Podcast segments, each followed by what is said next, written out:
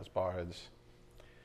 Dear Heavenly Father, thank you so much once again for this privilege, this tremendous honor, even to gather together in your Son's good name, to call ourselves members and children of your family, members of one another, even in the body of your Son. What a fantastic situation we have here on a little hill in North Dighton, Massachusetts. Thank you for keeping the doors of this blessed church open, and thank you for all the spiritual gifts that are empowered directly by you and your spirit to keep a ministry like this alive and, and powerful, even in the midst of so much adversity. Father, thank you for giving us this time, and thank you for your patience while we learn what true humility looks like and we exercise it in time to your glory. Father, we pray for those that are still ill in the congregation, but most of all, those that are ill in a way that's kept them separated from eternal life, from you. We pray for those that are still unsaved and that you humble them, whatever means necessary, before it's too late.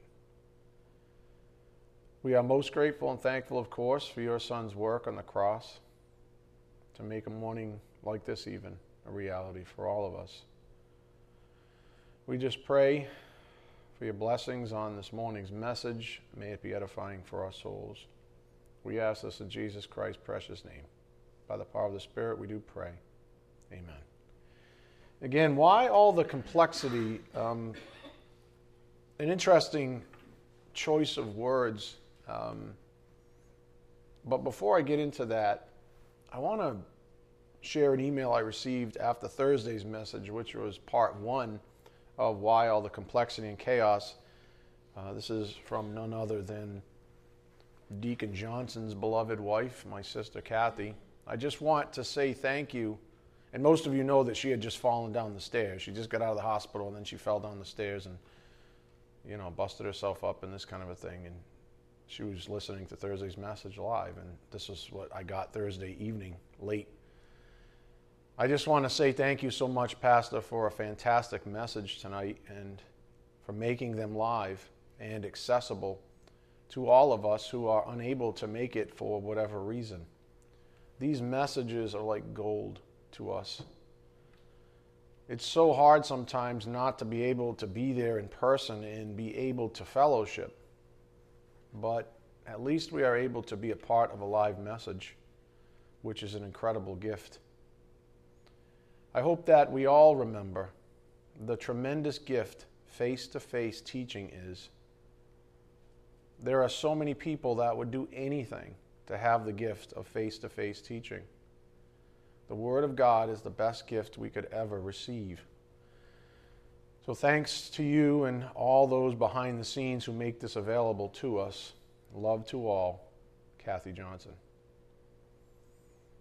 And that's awesome because it's just a breath of fresh air. It's really uh, disheartening sometimes to, you know, I mean, let me, let me put it this way. It's a, it is a wonderful perspective from a person whose life often precludes her from attending face to face teaching. And it's interesting because in the meanwhile, I've got to spend some portion of my time, like I have recently, contemplating who in my congregation needs to be removed from our membership roll. That's not really a thought process that any shepherd wants to go through. It'd be really nice to think that nobody would ever want to leave or whatever. And when I say leave, it's by virtue of their activity or lack thereof. I got, on one hand, someone who's legitimately hurt and injured who would like nothing more than to be here. And then I've got perfectly healthy people who have no legitimate reason and just decide, eh, I'm not going to show up.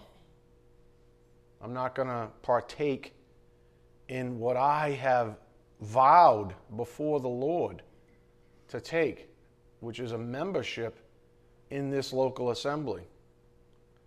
I almost read some of the bylaws this morning, just so as a refresher course for those of you who have said, I want to be a member. Well, this is what it means to actually be a member. And one of the things is to make every effort possible to be here. For the Bible says, do not forsake assembling together like so many do, for the sake of encouragement. That's part of what it means to be a member of a family. Not to mention all the other stuff like supporting, not just financially, but absolutely financially. These lights are on because someone's been faithful. We have heat and air conditioning. It's pretty comfortable in here, isn't it? Somebody paid those bills. One individual alone took care of the majority of the propane. One person in here. That's what it means to be a member. I mean, you're a member of the family. So it's, it's, it's refreshing in one sense, but it also, you know, as a shepherd, it always sets me back on my heels and says, geez, I just wish everybody had this kind of attitude. And I just think people get familiar.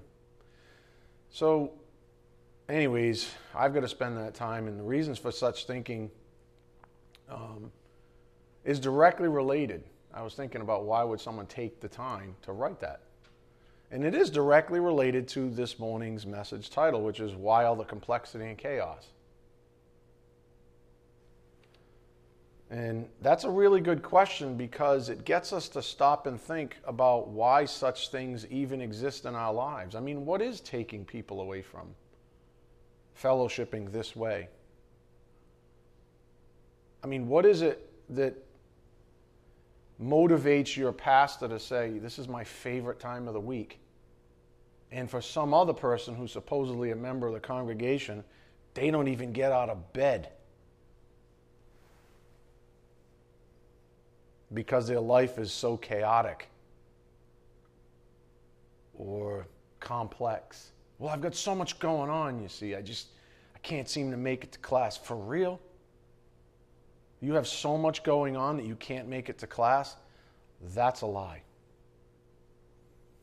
Just come out and tell the truth. It's a choice you're making. It is a choice that you are making. And I always say, my kids hate when I do this, but I, it's true, right? If there was a million dollars in your seat every time you showed up, you would be here every time the church, you'd probably be waiting at the door. Are you open yet? Okay, now that's not going to happen, so just settle down, right? But the point is, it establishes one thing very clearly it's just a matter of priorities. It's just a matter, if it was a priority, you would be here. So at least say that to yourself. You don't even have to admit it to me. At least say that to yourself. So, anyways, it's a really good question because it makes us stop and think about why complexity and chaos is even in our lives. We, being children of the one who the Bible describes as not a God of confusion, but of peace. 1 Corinthians 14:33. It's amazing how often we might shake our heads in astonishment if we just stopped and asked ourselves a simple recurring question. What am I doing? Like we might be astonished. What am I doing right now? And the follow up to that question is why am I miserable? when God loves me so much that he gave me the risen Lord? Hmm. Well, the Spirit's been taking us down this rabbit hole lately, and it all began with a series titled The Power of Deception, and then continued with a series titled Are You Ready? And now on to Why All the Complexity and Chaos. The very serious question is why am I anything but at peace at all times in my life. Why am I anything but at peace at all times in my life? That's sort of the probing question. It's not why all the complexity and chaos. Most people say, oh, the world's crazy. Yeah, but why are you ever not at peace? Why are you malcontent with life itself to the point where you can't do something, like I just said, as simple as gathering together with your family? What is it? So we began on Thursday with this living in deception. Well, that's definitely part of it. The deeper the hole, the longer it may take to crawl out of it. With God, all things are possible, but there's no guarantee that deliverance will be instantaneous. In fact, God may want the process to take time.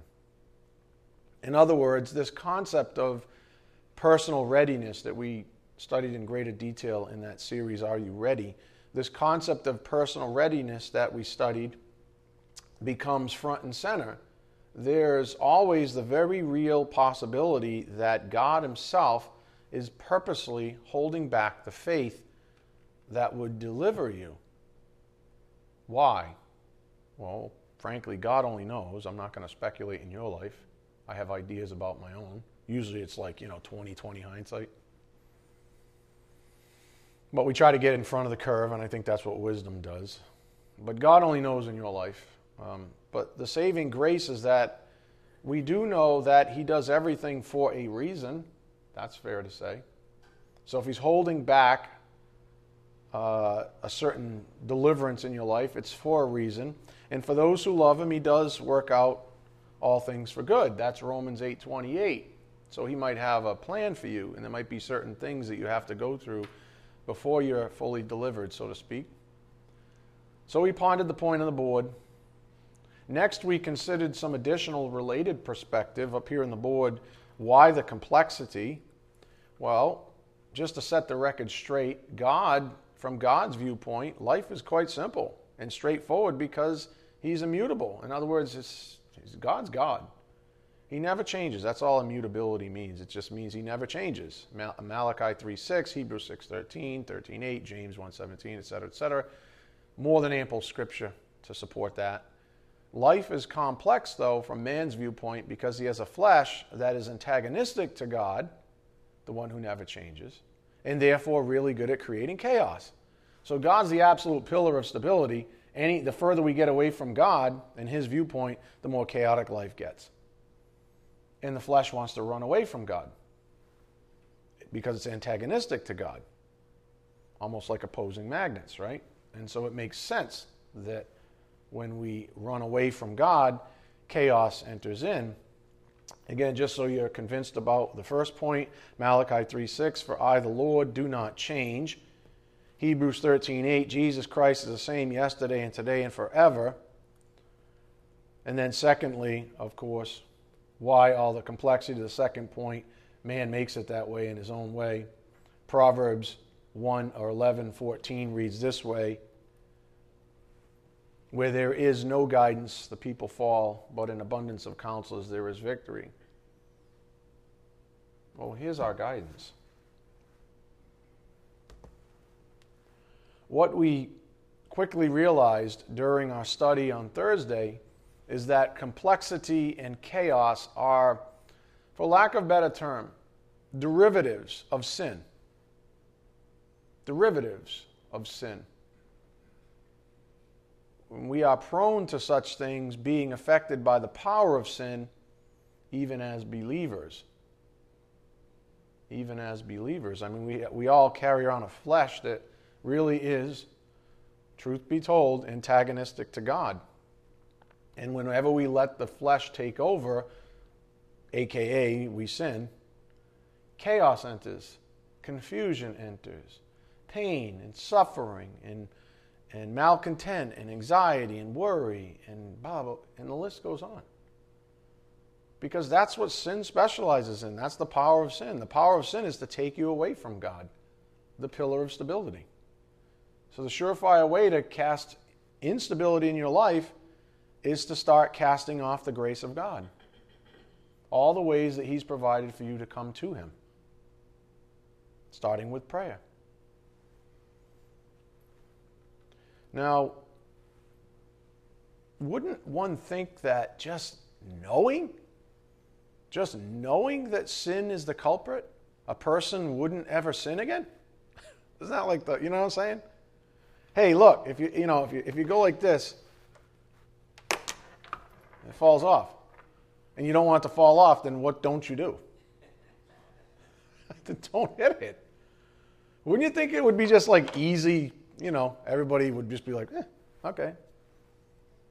Just knowing, you'd think people wouldn't sin anymore. I mean, isn't it fair to say that we all know that sin is destructive to our own person? That's fair. And if that's true, then what the heck is wrong with us? Why would any sane person knowingly do something that produces chaos and misery? Why would any sane person do that? It seems self destructive. And you know what? It is. It is. It's self destructive. But here's the thing and concentrate. Should we be surprised? Concentrate. Should we be surprised? Because this is true. Sin is, it should say antithetical, not the antithetical. Antithetical to love. Sin is antithetical to love. Sin is the expression that reveals a lack of love for self, even. Didn't we just say it was self destructive behavior? Okay. So if you're going to hurt yourself, I'm going to go out on a limb. That's not loving yourself. Is that fair? All right. So you see, sin is antithetical to love. Sin is the expression that reveals a lack of love for self, even strictly speaking. What I mean to say is that it's not very loving to hurt yourself. Is it? And if we extend the reach of love in our lives, in the same way, it's not very loving to hurt others through sin, is it? No. Yet that is what sin specializes in. That is to say, it is an affront to God's love. 1 Corinthians 13 4 says this up here on the board love is kind. Well, it's not very kind to hurt yourself or others, is it? And yet, that's what we agreed sin does it's destructive. But love is kind. And so you see this antithesis, one to the other. And that's what I mean when I say sin is antithetical. Antithesis, antithetical to love. This is why Holy Scripture postures God diametrically opposed to sin. I mean, God doesn't just say, oh man, he's sinning again. No, God hates sin. God is perfect.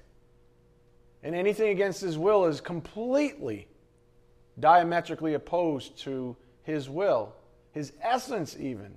Not just what he wants, but him. Him. Sin is an abomination to God. So sin is offensive to the very essence of God, who the Bible describes as being love. Sin is offensive to the essence of God, who the Bible describes as actually being love. Sin stirs the base desires of the flesh to devour even others, if not self, others. To shuka, lord over, consume, pin down. To shuka, have you ever seen one dog pin another? The other one that's submissive is on its back like this with its soft underbelly revealed, saying, That's it. That's what sin wants to do to you and everyone else. That's not love. Love picks a person up, love is kind.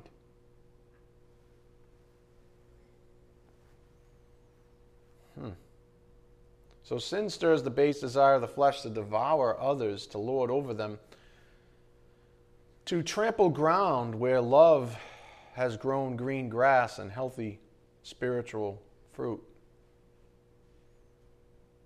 If it sees a pasture in someone's life where the good Lord has planted seed and is growing green grass, sin wants to run over there and stomp on it like a bratty little child and kick all the seed and stir it up. That's sin. And what used to be nice and simple, nothing sweeter than a nice open plain of grass, even the smell. Simple though, right? It's one of the reasons I like golf. It's not necessarily to hit a little white ball around, it's because it's a walk in the park. I just love God's creation. Nice and smooth. No, let's, let's tear it up. Let's have worms and dirt and rocks and boulders and everything else. And let's make it complicated. Go to Galatians 5:14. Galatians 5:14. Remember the question on the board, why all the complexity and chaos? Well, should be kind of obvious, but we're going to do the work nonetheless so you're convinced.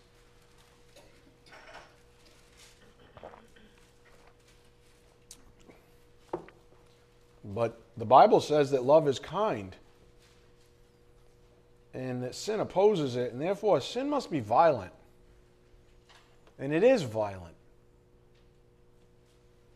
Galatians 5:14 For the whole law is fulfilled in one word in the statement you shall love your neighbor as yourself but if you bite and devour one another take care that you are not consumed by one another. Well that would be sin of course. But I say walk by the spirit and you will not carry out the desire of the flesh, the sinful flesh. For the flesh sets its desire against the spirit. Diametric opposition. I just used that language with you, but that's what's going on here. That's what Paul is saying. These things are diametrically opposed. The flesh sets its desire against the spirit, and the spirit against the flesh. For these are in opposition to one another, so that you may not do the things that you please. I mean, you come to a class like this, some of you have already been like, yeah, yeah, I'm a I want to do this stuff. I, I really want to do this stuff because I'm just a miserable crank and I just need to get on with my life and I need to. Uh huh. Mm hmm. Let's press on. So now that we can all agree to the nature of sin, it's destructive, it's violent, it devours even, Let's get back to the question again why all the complexity and chaos? Well, for starters, as a function of sanctification itself, which is God's will, we learned earlier in our lesson that God may want the process of deliverance to take time. So it's not just a one to one, one variable. Fix this one variable in your life and all magic's going to happen. You're going to be super sanctified tomorrow, whatever that means. Doesn't work that way. There's a lot of elements in life itself. And so, one of the things that we've been drawing out of our lessons, and I mentioned it earlier, is that God may want the process of deliverance to take time. I don't think there's anybody in here at this juncture that says, I don't really understand the nature of sin against God and his essence. I don't I think everybody in here would agree that sin is destructive. And then I also think that everyone in here would agree that we all still sin which is like this weird paradox.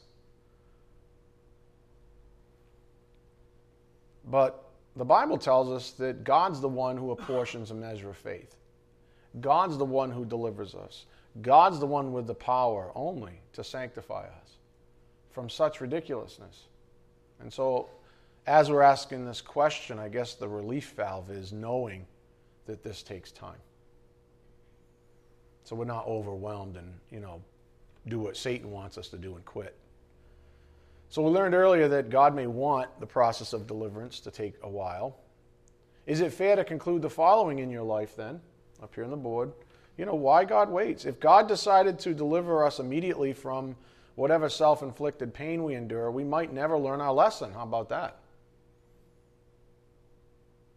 Because obviously, let's face it, obviously, the word doesn't work by itself. There's got to be some proving ground. There's got to be some actual suffering. Because God only knows you already saw the scripture. God is not mocked. Whatever man sows, he shall also reap. Does everybody not? Everybody knows that, right? So what are you doing sinning then? Why did that not deliver you? You know exactly why. Because it takes time, and the flesh is stubborn and arrogant and all that good stuff. If God really wanted to, I guess He could. But you might never learn your lesson. So I was reflecting on this. Even with the suffering that comes with sinning, we still sin. Can you imagine now, just imagine, just for a brief moment, as a sidebar, can you imagine if there were no suffering associated with sinning? Everyone in here should be like, oh, I would probably self destruct. Seriously, if there was no suffering, choose your poison. Choose it. If there was no suffering with opposing the will of God, and make it practical if you want, we would probably, dist- if we didn't kill each other, because remember, then there would be no, you know, there would be no repercussion even for what? Murder? Slapping each other around? Uh, you, you get what I'm getting at? Society would explode. You would implode. It'd be a total mess. So imagine if there, just for a moment, there were no suffering associated with sinning. That is to say, that there'd be no physical, emotional, or spiritual angst or even remorse, which would mean there'd be no contrition and therefore no repentance. Well, now we're getting somewhere. And if that were the case, who would ever seek the Lord for redemption, for salvation, even? Imagine for a moment if the following weren't true Galatians 6 7. Do not be deceived. God is not mocked, for whatever a man sows, this he will also reap. What if that got taken right out of Holy Scripture? And everything that pointed to it. That there were no consequences. What would this world be like if this were not true?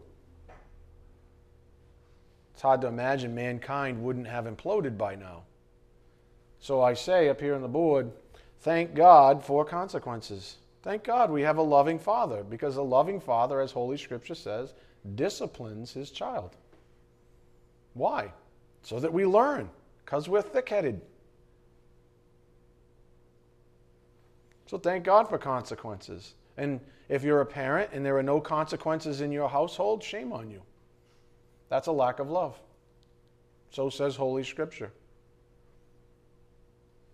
Thank God for consequences. So, on the one hand, we know that there are consequences to sinning, and yet we also relate to Paul, who wrote this up here on the board Romans 7 19 to 20. For the good that I want, I do not do, but I practice the very evil that I do not want. But if I am doing the very thing I do not want, I am no longer the one doing it, but sin which dwells in me. So we know, but yet we still do. We know if we stick our finger in a light socket, it's probably going to hurt, right? But we do it all the time.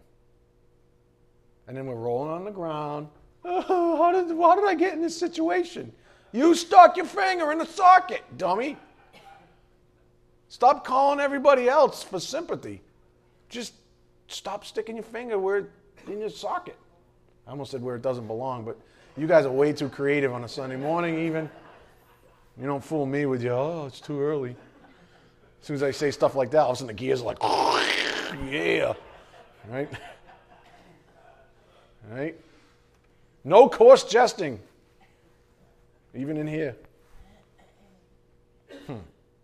Our hope lies in God's ability to convict our good consciences.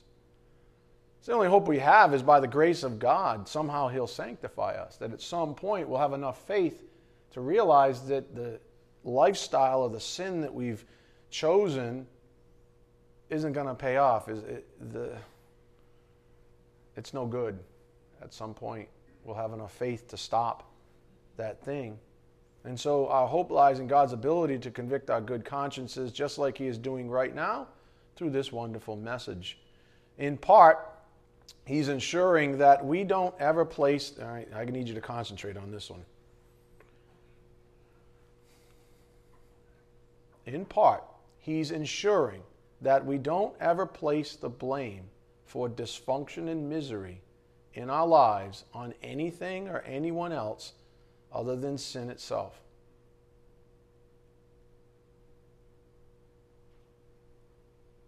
And you own your sin, okay? So there's a personal accountability there too. But what he doesn't want you to do is place the blame of whatever's dysfunctional or what have you in your life on anything or anyone else other than what Paul did.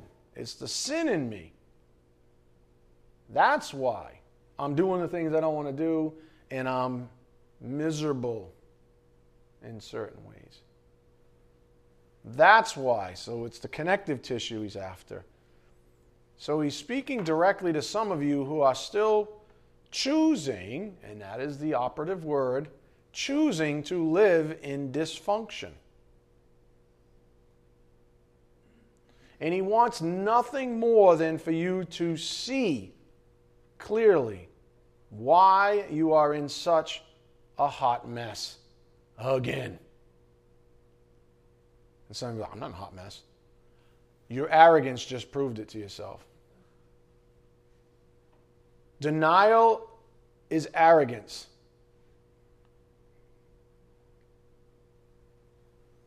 He wants nothing more than for you to see why you are in such a hot mess again. So here's the connective tissue up here on the board. Deliverance begins with you making the connection between your sin and your misery. You have to make the connection. Stop blaming someone else's sin against you. My parents were terrible. You're 40.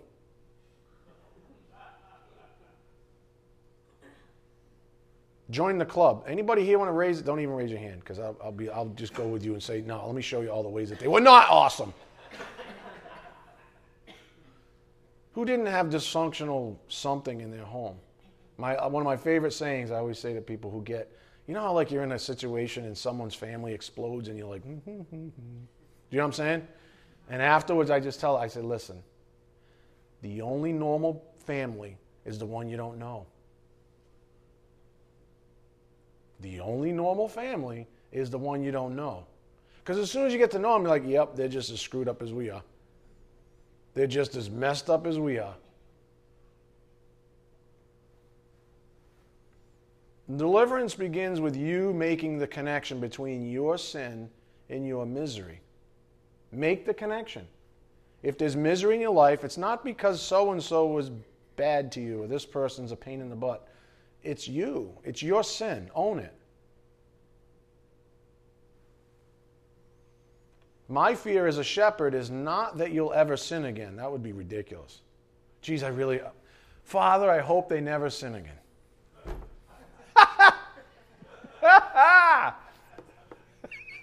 That's actually comical, right? It's not my my prayer is not. I, I kind of I pray you don't, especially some of you in certain ways. But you know what I'm saying. My fear though is not that you'll ever sin again. That's a foregone conclusion. But rather, my fear is that you stop following your good conscience. That your conscience becomes, you know, dull and stop making these critical connections in your souls. That's my fear. Is that you refuse what's being taught this morning to own it and say, because I sin, because I'm a sinner, I have misery. See, the world specializes in saying, because my parents were sinners, I have misery because my neighbor, who's a jackass, if you only knew him, because of him or her, I have misery. Uh uh-uh. uh It's because of my spouse. That's why I'm miserable. No. Own it. Own it. Then you have a place to start. So that's my fear as a shepherd, is that you just you don't want to make the connective tissue in your soul, that you reject it and reject it and reject it. It's one thing to sin, it's another to fail to repent of it because you refuse to call it out for what it is. Or, more subtly, I suppose, you refuse to identify it as the root cause of every bad issue in your life. If you have misery in your life in any way, it's because of sin. And some of you might be saying, yeah, but what about the guy who punched me yesterday? Well, you're supposed to forgive. And the one who knows the right thing to do and doesn't do it, you know what that's called? A sin. James 4:17. Oh man, you mean it all comes yes, it all comes back to you. You mean I can't blame everybody else for my issues? No, you cannot. I can't act like a little child anymore when I'm 50? No, you cannot. No, you can't. You know what? You ready? Here's a, here's a, here's a bombshell. Grow up. It's time to grow up. And the sooner you do that, the more free you'll be. And stop calling everything a disease.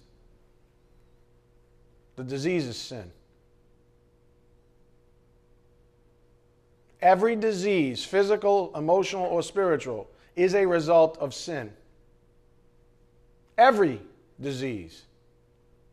So just go and call it sin. Call it what it is.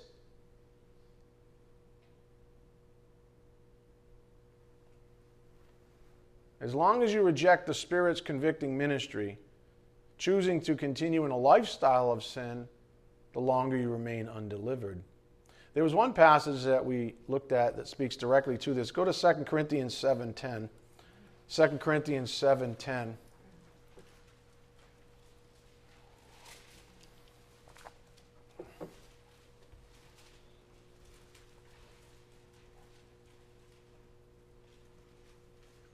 God always gives you a way out. Always gives you a means of deliverance. And He never gives you more than you can handle. So says Holy Scripture.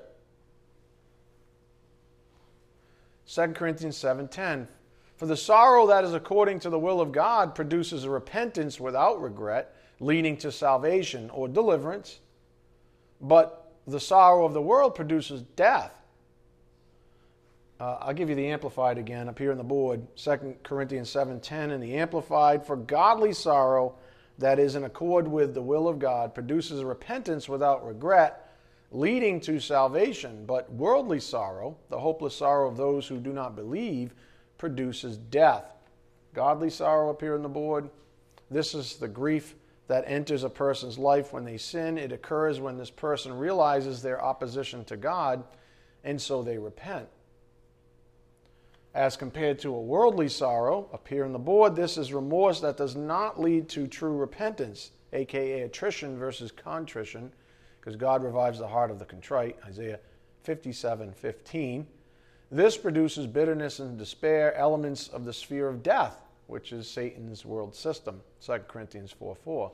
Again, verse 10 reads, For the sorrow that is according to the will of God produces a repentance without regret, leading to salvation, but the sorrow of the world produces death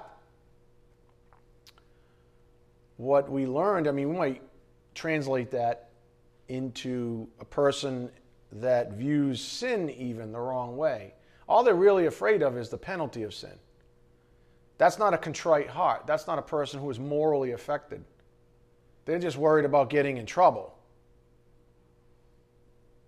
I was just I was just reading um, I think it's Luke hmm, 15 or 16 um, the story of the rich man and Lazarus Abraham's bosom, that whole thing. Remember, the rich man's like, hey, send Lazarus over here. Nope. Well, then send him back to my brothers so that they don't suffer like me. There was no moral argument. It was like, can you just make sure that they don't receive this same penalty? He still was missing it. Anyways, that's worldly grief. Worldly grief is, geez, I just hope I don't get in trouble. What about Galatians 6 7 then? God is not mocked. Anyways, I know I'm throwing a lot at you, but it's really very simple. What we learned on Thursday from all of this is that a person whose life is complex and chaotic is the same one who refuses to repent, who rejects messages from God like this one. Let me say it again while Carol adjusts herself. What we learned on Thursday from all of this is that a person whose life is complex and chaotic is the same one who refuses to repent, who rejects messages from God like this one, implying that the power of sin, not the penalty, for that has been taken care of at the cross, the power of sin has a very strong grip on them. I'm refusing what's coming from the pulpit. Why? Because I'm stuck, you see. And Tammy and I were talking about this this morning. Sin blinds. There are people that are blind. And you ever talk to somebody and say, hey, um, isn't it obvious? Like, I mean, do you see what I see? I mean, last time I checked, this is Burt's Bees lip balm. Nope, no, it's not. Nope. Wow. That's what it's like dealing with a person who refuses, a person who's completely blinded. They say, I can't see it. They're like this.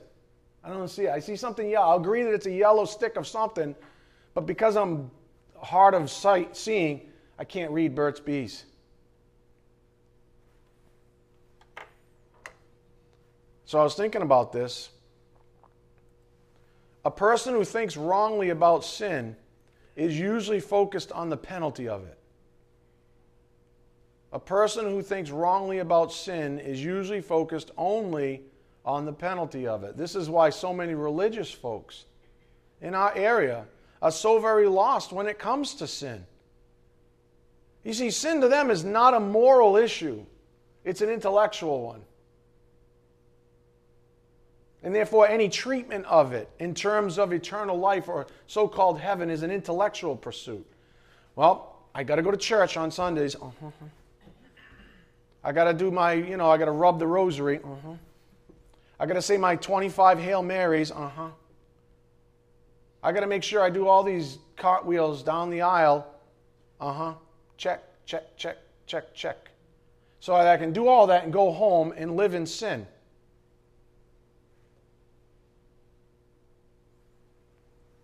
That's a person who's focused on the penalty of it. I just need to check these things off so I don't get the penalty. This is why so many religious folks are so very lost. They are in fear of the penalty, not the power or the presence of sin. In fact, Catholicism is famous for establishing fear as the primary reason for seeking a trip to heaven It's completely fear based. People in such religions seek God purely out of fear rather than repentance that leads to life. To borrow from Acts 11 18. The Bible, listen, the Bible never says that fear of anything leads to life. In fact, fear is tied to death, not life. And as the Apostle John wrote, there is no fear in love. Go to 1 John 4:18. 1 John 4:18.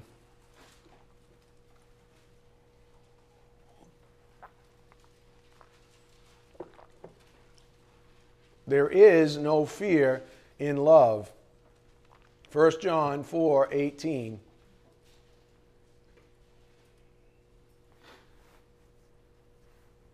I hope you see the distinctions here. These are diametrically opposed things. There is no fear in love. I didn't write that. It's pretty hard stated fact, isn't it? There is no fear in love, but perfect love casts out fear because fear involves punishment. And the one who fears is not perfected, matured in love. So I was thinking about this and you're going to have to concentrate. There's a lot of points of concentration this morning. It's a fantastic lesson, just chock full of principles. And maybe that's why he has it on a long weekend. Some of you like, the party starts after church, dude. I'll probably be hung over until noontime. that was my hiccup. Everybody's got plans, don't they? Everyone has plans.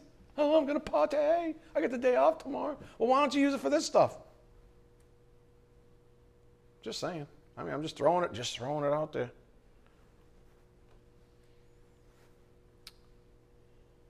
Ever notice how people who live dysfunctional, chaotic lives are always in fear of something big? Ever notice how people who live dysfunctional, chaotic lives are always in fear of something big? Why is everybody twitching? Strike a nerve, did I? Ever notice how people who live dysfunctional, chaotic lives are always living in fear? I'll leave it at that. But there is no fear in love. And to the degree you're living a sinful lifestyle, you're missing out on love. You want to, you want, do I need to make the whole connection for you?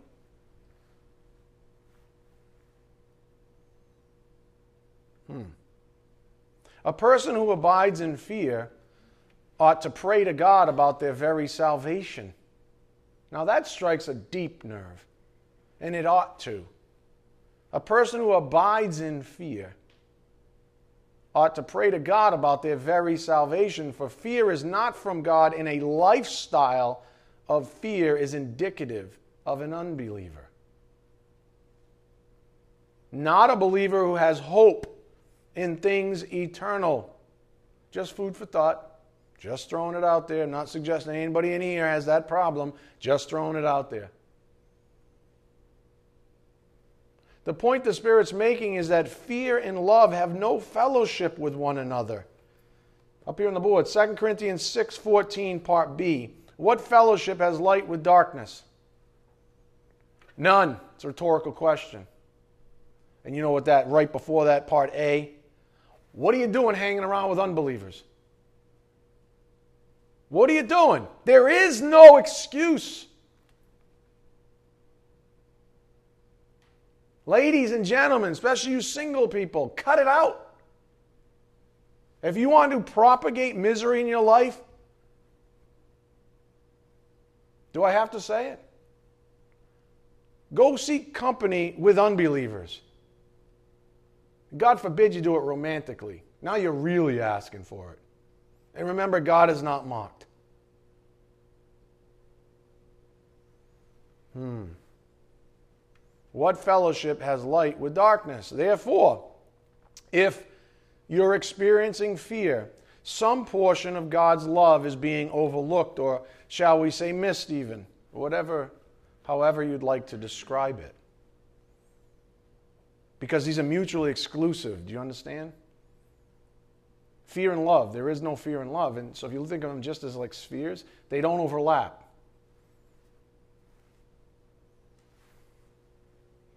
A person who lives in fear may not even possess God's love yet. Hence my previous point about unbelief. But for we believers, we must keep coming back to the question at hand why all the complexity and chaos? This is the answer. This is what we're answering here, right? I hope you see it. He's just laying it out on the table. He's saying, This is it. It's sin. It's always been sin.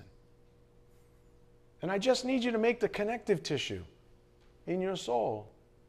You're living a lifestyle of sin, therefore I'm not mocked, you are miserable. You're doing this, therefore this happens. And God's, you know, God's pretty smart, right? He may not try to correct you in that area necessarily. He may give you the truth and you can ignore it. But maybe in another area of your life, you're, you're being cursed Maybe in another area of your life you're being cursed. Maybe the curse comes in a variety of shades and formats. For example, la la la. I'm a girl. right? I'm 17 years old. I'm, you know, I'm in high school. La la la la. Oh, he's so cute. Sweetheart, he's an unbeliever. I don't care. I think I'm going to date him. Uh, that's not even good either for your soul surefire way. I don't care. God is not mocked. Next thing you know, I don't have any more time for church. I don't have more time for fellowship. I can't clean up. I can't donate. I'm just a mess. I'm a hot mess. I don't know how it happened. It's as high as I can go. Sorry, without doing something physical that I don't want to do.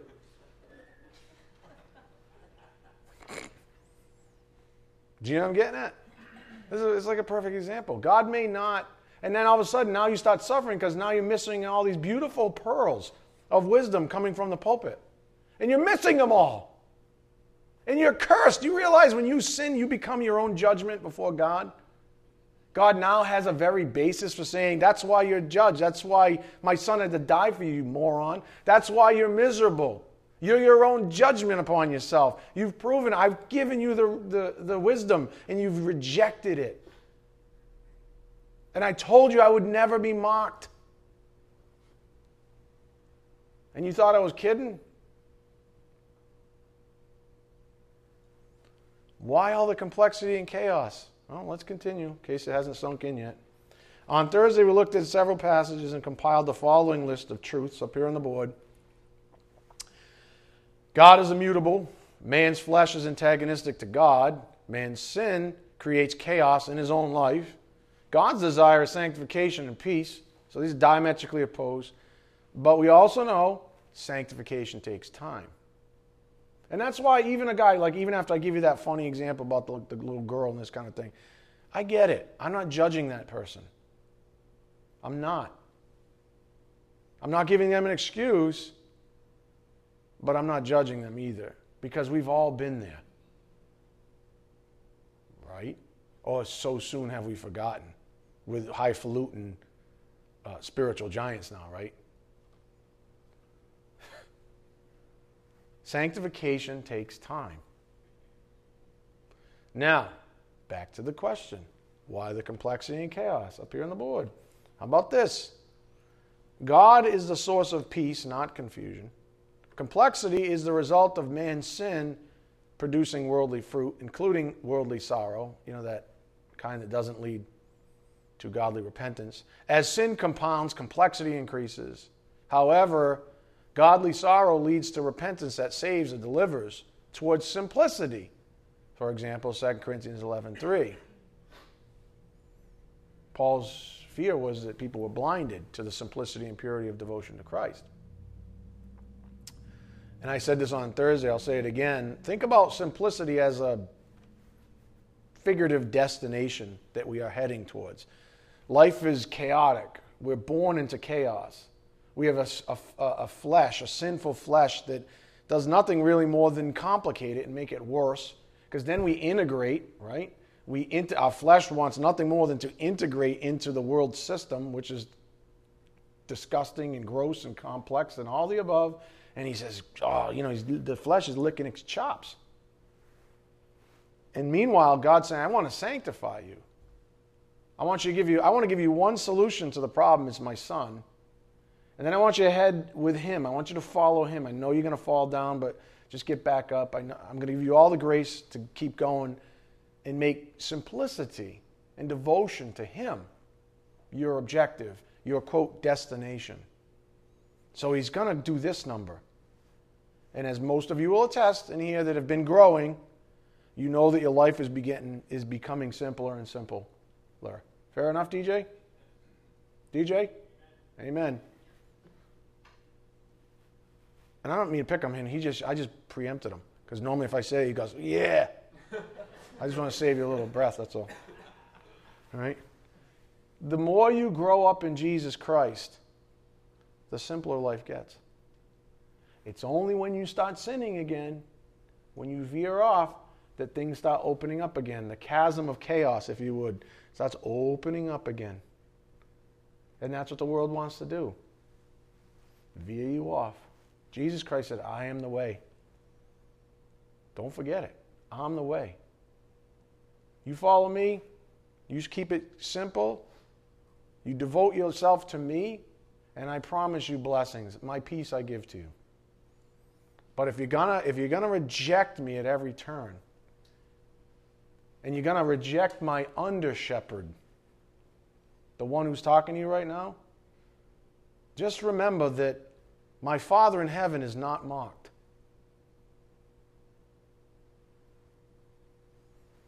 So think of simplicity as a destination that we're heading towards, like a soldier commanded to march towards a destination that spells victory. And just knowing that we're marching in the right direction, according to our spiritual compass, our conscience, is a blessing in of itself. Even Paul said, I, I know I haven't arrived yet. He said that. But I forget what lies behind, I press on to what lies ahead. Paul said that. So we don't always have a full picture of the hill, the mountain, the, the destination. We just put one foot in front of the other. And let God sanctify us, because that's His will. Knowing God and having more and more faith in Him is a primary element of our sanctification. Not only does He sanctify us, but our knowledge of said activity adds to sanctification itself. There are t- all right. Anybody not want to raise a hand? Um, looking back five years, you could probably say to yourself right now, there's a dozen things you could think of that God sanctified you in. At the time, you didn't know. It's 2020 in hindsight. But right now is that time in the future again. And He's sanctifying you right now. And you don't see it all yet. And He's working things out. And five years from now, you look back and go, I remember when Pastor Ed said that, and I was like, I, I, I don't see it, but now I do. That's what it means one foot in front of the other. Faith that He's going to sanctify you even when you don't know it. So just knowing that He's doing good in your life, just knowing that He's a God of His Word. Philippians 1 6, He'll complete a good thing He started in you in at salvation. Knowing those things, that is part of sanctification itself. Because does that not bring peace in your life? You bet. And that's what it's meant to do. Will you just relax? You don't have to try so hard to be religious. You got to be humble. Do you understand? That's a moral issue, not an intellectual one. That's a, that's a heart issue, if you would, not an intellectual one. The intellect always veers off and gets on a works program. The humble person says, I don't even know what you're doing here. He says, That's okay. One foot in front of the other. Just follow my son. Just follow the Lord Jesus Christ, and I will sanctify you. So we have found our answer in a multitude of ways to the question why the complexity and chaos, but the answer is pretty sim- simple it's man's sinfulness. It's man's sinfulness. And this takes us back to the dawn of mankind, all the way back to the garden, to the fall, even. And this is a good perspective. I loved what came out on Thursday evening up here on the board. Before the fall, before the fall, while this battlefield called life is like a boiling cauldron of chaos and confusion, what we must understand is that it was never like that in the Garden of Eden before the fall. It wasn't until the serpent deceived Adam and Eve that complexity, confusion, and chaos entered the scene. That's a, that's a wonderful perspective, isn't it? Before the fall, none of this even. Look, this is a huge point that you really need to chew on on your day off tomorrow. So instead of chewing on the end of a bottle cap, chew on this. I'm not saying everybody does that. Just trying to make Big Jim laugh. Thank you, Jim. A primary fruit of sin is confusion. Can we agree that confusion disrupts peace? I mean, when's the last time you went in a boat and you were in the high seas and said, It's so peaceful out here? You're holding on for dear life, right? When someone says it's so peaceful out here, what are they thinking of? Like Lake Placid, maybe? There's a reason placid. You know, you know that? You know that in the morning? It's just perfect. It's just a little fog above the water and everything's quiet. That's peaceful. If all of a sudden there's 10 foot waves, it went from peaceful to not so peaceful. So, primary fruit of sin is confusion, a loss of perfect peace. A confused person is never totally at peace. The perfect example of this is back in the garden, up here on the board. After the fall, when we ask the fundamental question, why the complexity and chaos, we must go back to the garden, where perfect peace was destroyed by sin where perfect peace was destroyed by sin. Think of it this way before the fall, mankind's dictionary, if he had one, he didn't have one that I know of, but you know what I mean. Before the fall, mankind's dictionary didn't even contain words like confusion or chaos. You have to think that way. I know it's hard because it's really hard because you have to almost have an out of body experience to imagine that confusion and chaos don't even exist. There's not even a definition for them. That even makes it more poignant, doesn't it? There's not even a definition. It's not like, oh, I know it exists, but I've never experienced it. No, there's not even a definition for it. It's, it's void. There is no such thing as any confusion or any chaos or any misery or any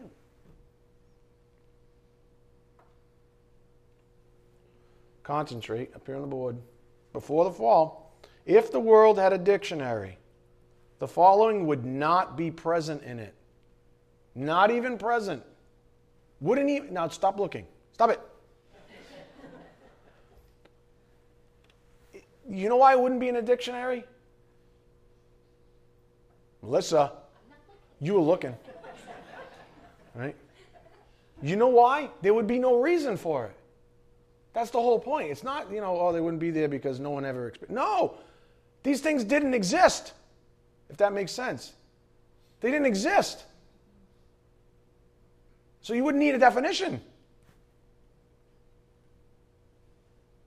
It's like the internet before the internet. 50 years ago, there was no internet. Oh, I say 300 years ago. If you said, oh, it's on the internet. what?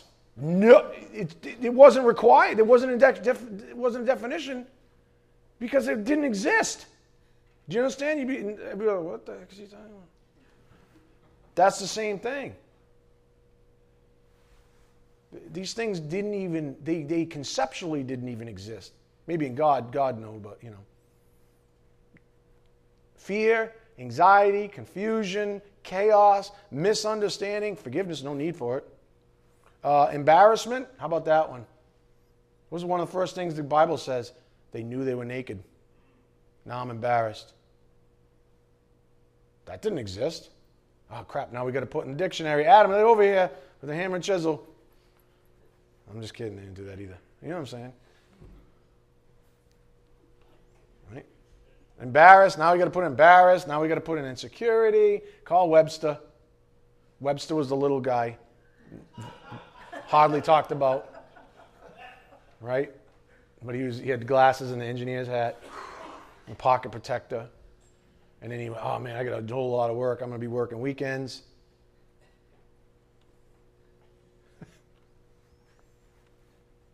Embarrassment, insecurity, suffering. It's, You know what I'm getting at? Sin changed all of it. From perfect peace to chaos. and confusion. Now, all of a sudden, you imagine how confused Adam and Eve were? Hey, hey, what's go- why am I confused about my body? Are you body shaming me right now with those eyes? I see you looking at me funny. Why the confusion? I'm confused. Do you understand I'm getting it? That's, that's what happened when sin came on the scene. Everything changed. And as for the sake of perspective, remember, God is never fearful, anxious, confused, chaotic, misunderstanding, embarrassed, insecure, etc. Why? Because God has never sinned.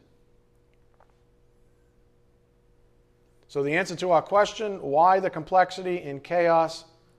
The simple answer is sin. And before we close, um, Well, let me just plug on a little bit more. We ended on Thursday with some elevated thinking, and I really do want you to bring this home and think about the way we started class owning the sin in your life and understanding if there's any misery or discomfort or malcontent, it's because there's sin in your life. Your life. Stop blaming the president and his ridiculous tweets. Stop blaming everybody, right, for your misery. Last time I checked, Galatians 5:1 said it was for freedom that Christ set you free. Do not be in bondage again to the yoke of slavery. Those are not vapid words. Those are words to live by. So stop blaming everybody else. Just call a sin a sin. Say this, yeah, this is why I'm I got misery in my life. And, and knowing this up here on the board, sin is the most destructive force in the universe. It took a perfectly peaceful situation in the garden and blew it up. And it's so gross, right? Because it's like if it was a you know like a comic frame with only two frames, you'd see the serpent coming in, and then you'd see him slithering away like it'd be like an atomic bomb. And Adam and Eve looking at each other like, oh man, what we just do? And he's slithering away with a smile on his face. Do you know what I'm getting at? It's like that. But they chose. So technically, you can't even blame the serpent because they knew better and they chose, just like you know better. And you can't blame Satan for you and your problems. So, sin is the most destructive force in the universe. I guess I'll end this way. It is the reason for the enmity between the holy God of the universe and his creatures. It's the reason the earth still moans, awaiting deliverance for itself. It's the reason why any chaos at all exists. For in heaven, there is perfect synchronicity, perfect peace, and therefore perfect love. And so we might rightly conclude that sin is the great robber of love. For when we sin, we are estranged in the sphere of love experientially. When we sin, we are thinking as Satan thinks, deceptively. And deception, as we've learned, is fruit of unrighteousness, of sin itself. And to be clear, we are not talking about the act of sin, but sin itself, which by definition means to miss the mark.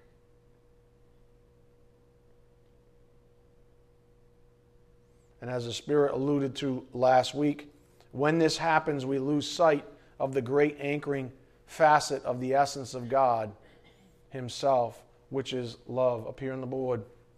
1 John 4 17 and 19 in the message God is love. When we take up permanent residence in a life of love, we live in God and God lives in us. This way, love has the run of the house, becomes at home and mature in us, so that we're free of worry on Judgment Day.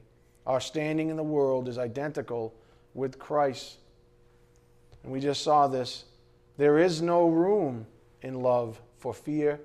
Well formed love banishes fear, since fear is crippling, a fearful life, fear of death, fear of judgment, is one not yet fully formed in love. We, though, are going to love, love and be loved.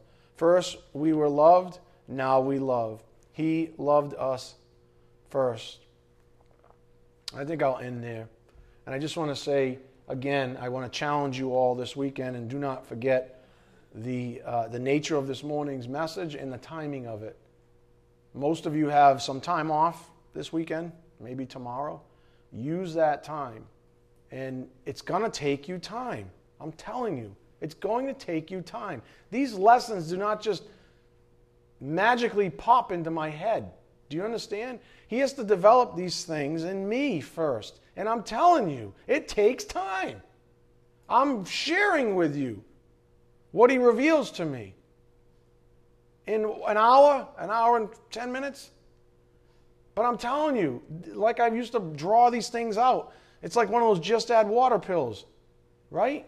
The lesson, the, the true lesson is this big. And he says, You only got an hour.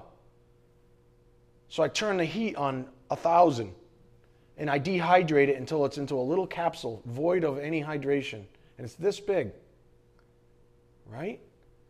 And then it's the just add water. Water from the Word. Let the Spirit water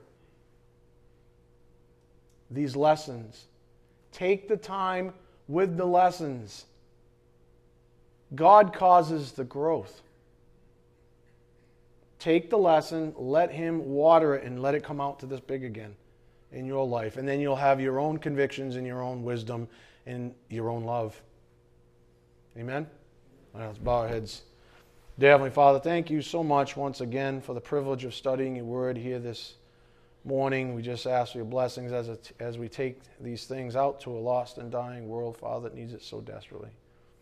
We ask these things in Jesus Christ's precious name. By the power of the Spirit, we do pray. Amen. Thank you.